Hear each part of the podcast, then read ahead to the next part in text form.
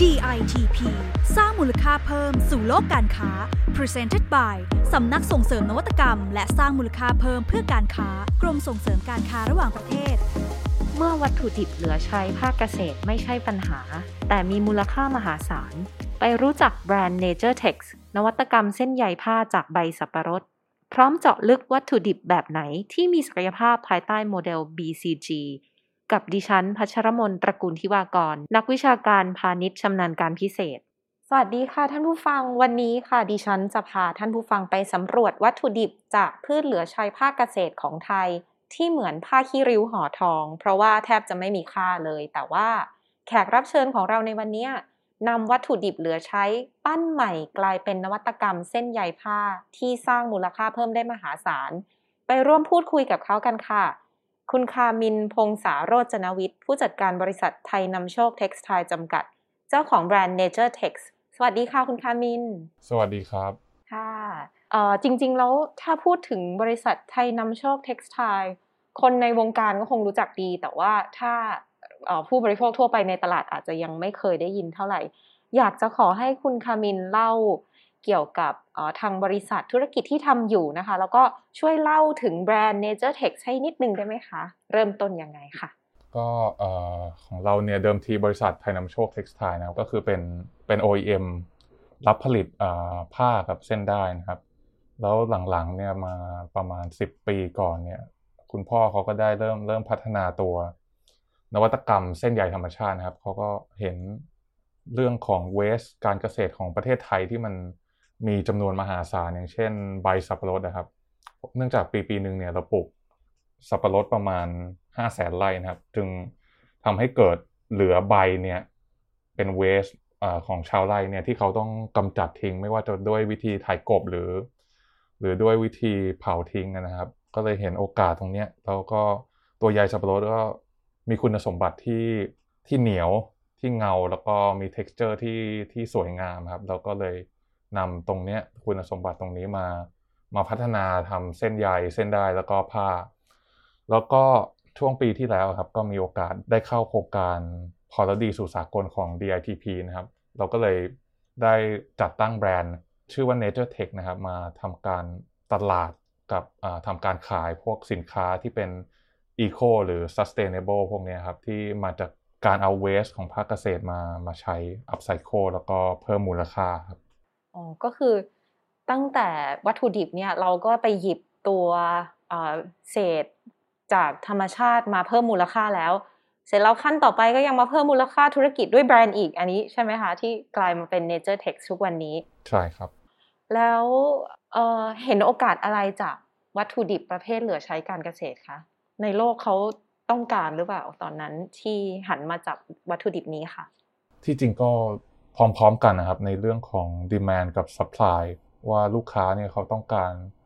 วัตถุดิบหรือสินค้าที่มันเป็นมิตรต่อสิ่งแวดล้อมมากขึ้นตอนนั้นเราก็จะได้เริ่มเห็นพวกแบรนด์ต่างๆออกมาพูดถึงเรื่องรักโลกหรือเรื่อง climate change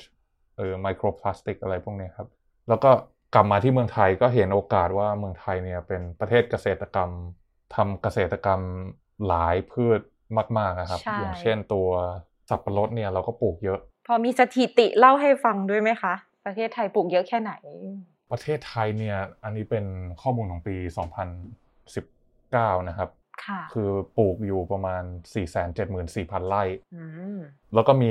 ชาวไร่เนี่ยหรือครัวเรือนที่ involve ในการปลูกเนี่ยประมาณ 48,000 ครัวเรือนเท่ากับว่าก็จะมีใบสับปะรดที่ทิ้งไม่ได้ใช้นะครับอยู่ประมาณ 2.8 ล้านตันอือหือโอ้โหเยอะมากวัตถุดิบที่แทบจะไม่มีค่าเลยนะคะแต่กลับปั้นให้มีมูลค่ามหาศาลอย่างใบสับปะรดกิโลละไม่กี่บาทเนี่ยก็กลายเป็นเส้นใยผ้ากิโลละหลักร้อยเลยกว่าจะอัพมูลค่าได้เป็น100เท่าเนี่ยไม่ได้มาง่ายๆเลยนะคะขอถามว่าต้องผ่านกระบวนการอะไรบ้างคะกว่าเราจะพัฒนาสินค้าตัวเส้นใยหรือตัวผ้าออกมาได้เนี่ยก็ต้องบอกว่าลองผิดลองถูกเยอะพอสมควรนะครับเพราะว่าตัวเส้นใยสับปะรดเนี่ยในเมืองไทยเราไม่มีเครื่องที่ถูกออกแบบมาเพื่อผลิตสินค้าตัวนี้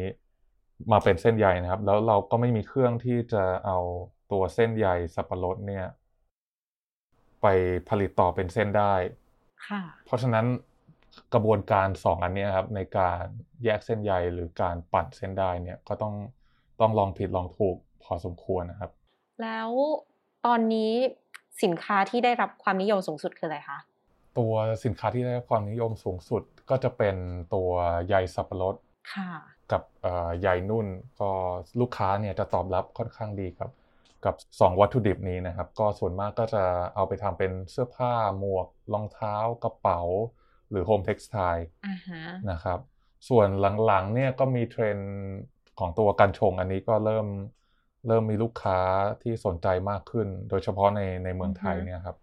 อย่างสับปะรดอะค่ะตลาดอยู่ที่ไหนบ้างคะแล้วก็มูลค่ามันเป็นประมาณไหนเอ่ยสับปะรดเนี่ยตลาดหลักๆของเราเนี่ยจะขายให้ญี่ปุ่นกับทางอเมริกานะครับหมายถึงก็จะมีทั้งสองส่วนมีทั้ง direct export กับ indirect ก็คือเราส่งไปให้ลูกค้าญี่ปุ่นเราเลยหรือว่าอาจจะส่งไปให้ผู้ผลิตเป็นสินค้าต่อเนื่องจากของเราเป็นผ้าเป็น raw mat นะครับก็ส่งไปให้ผู้ผลิตสินค้าต่อในเมืองไทยแล้วเขาก็ส่งออกไปส่วนมากก็จะเป็นญี่ปุ่นอีกทีครับการที่เราทำตลาดได้ดีเนี่ยมันเป็นเพราะว่าเรานำความต้องการแล้วก็รสนิยมของลูกค้าเนี่ยมาเป็นส่วนสำคัญในการพัฒนาสินค้าเราด้วยใช่ไหมคะใช่ครับผมว่าก็ต้องมีความเป็น customer centric พอสมควรนะครับดูว่าลูกค้าเขาต้องการอะไรแล้วก็พยายามบริการให้ดีที่สุดนะครับแสดงว่า key success factor เนี่ยโอ้ของบ้านทางไทยนำโชคหรือว่า NaturTexx เนี่ยก็มีตั้งแต่ตัววัตถุดิบเนาะที่เราไปเพิ่มมูลค่ามาแล้วถัดมาก็คือการใส่เทคโนโลยีเข้าไปปรับแบรนด์อีกแล้วก็สุดท้ายก็คือเรื่องการใช้ customer centric เข้ามาโอ้โหเป็นเคสที่น่าจะเป็นตัวอย่างที่ดีให้กับผู้ประกอบการจำนวนมากเลยนะคะทีนี้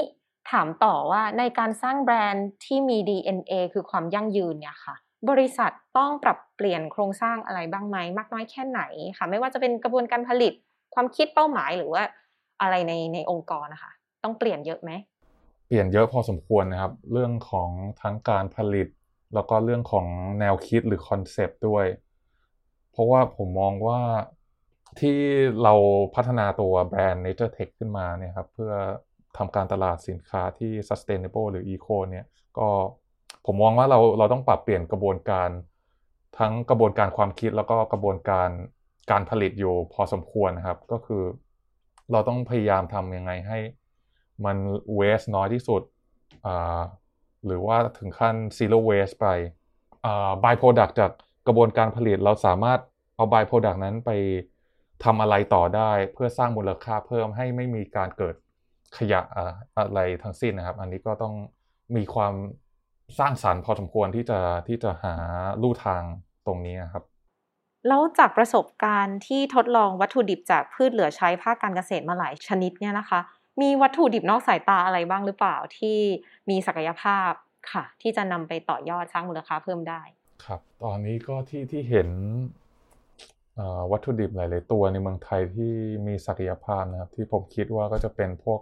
เส้นใยกล้วยหรือใยมะพร้าวแล้วก็พวกชานอ้อยครับเนื่องจากพวกนี้เนี่ยมีซัพพลายเนี่ยปริมาณเยอะมากนะครับซึ่งก็มีลูกค้าถามมาเรื่อยๆครับว่าเราช่วยพัฒนาตัวชานอ้อยให้หน่อยหรืออะไรแบบนี้ครับซึ่งตอนนี้เนี่ยก็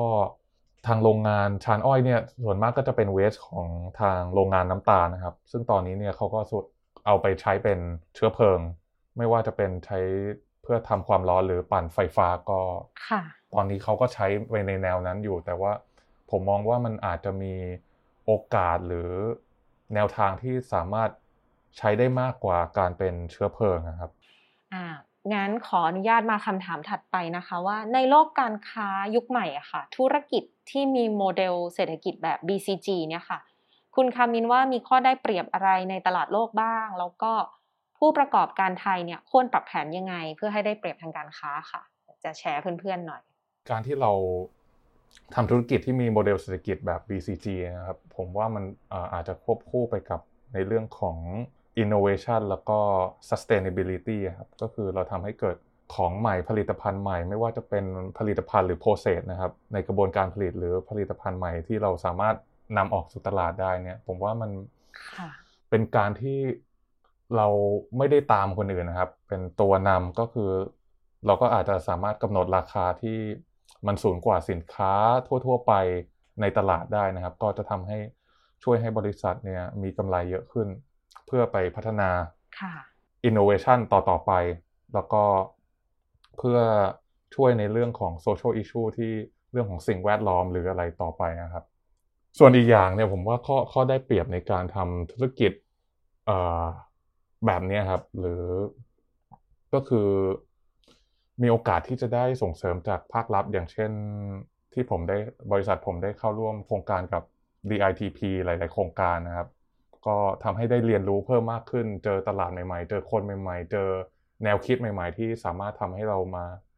ได้เรียนรู้ปรับปรุงตัวเองปรับปรุงบริษัทแล้วก็มีแนวคิดในการพัฒนาต่อไปเรื่อยๆครับก็ส่วนนี้ก็ต้องขอบคุณ DITP ด้วยมากๆขอบคุณเช่นกันนะคะก็ถือว่าเป็นหนึ่งผู้ประกอบการที่เข้าร่วมโครงการเราในหลายๆมิตินะคะทั้งด้านแบรนด์แล้วก็ด้านนวัตกรรมรวมไปถึงด้านออกแบบด้วยเนาะที่เรามีการปรับแบรนดิ้งกันก็วันนี้นะคะต้องขอบคุณคุณคามินพงษาโรจนวิทย์เป็นอย่างมากที่มาจุดประกายไอเดียธุรกิจจากวัตถุดิบเหลือใช้จากภาคเกษตรนะคะโอกาสสร้างมูลค่าเพิ่มที่มีอนาคตสดใสในตลาดโลกค่ะสำหรับ EP นี้เวลาหมดลงแล้วนะคะคุณผู้ฟังสามารถติดตามฟังพอดแคสต์ DITP สร้างมูลค่าเพิ่มสู่โลกการค้าของเราทั้ง6ช่องทางด้วยกันทั้งใน SoundCloud, Spotify, Anchor Apple Podcast, Google Podcast และ YouTube ค่ะสามารถกด Subscribe กันได้แล้วพบกันใหม่กับประเด็นที่น่าสนใจในเรื่องงานออกแบบนวัตกรรมและธุรกิจใน EP หน้าสำหรับวันนี้ดิฉันขอลาไปก่อนสวัสดีค่ะ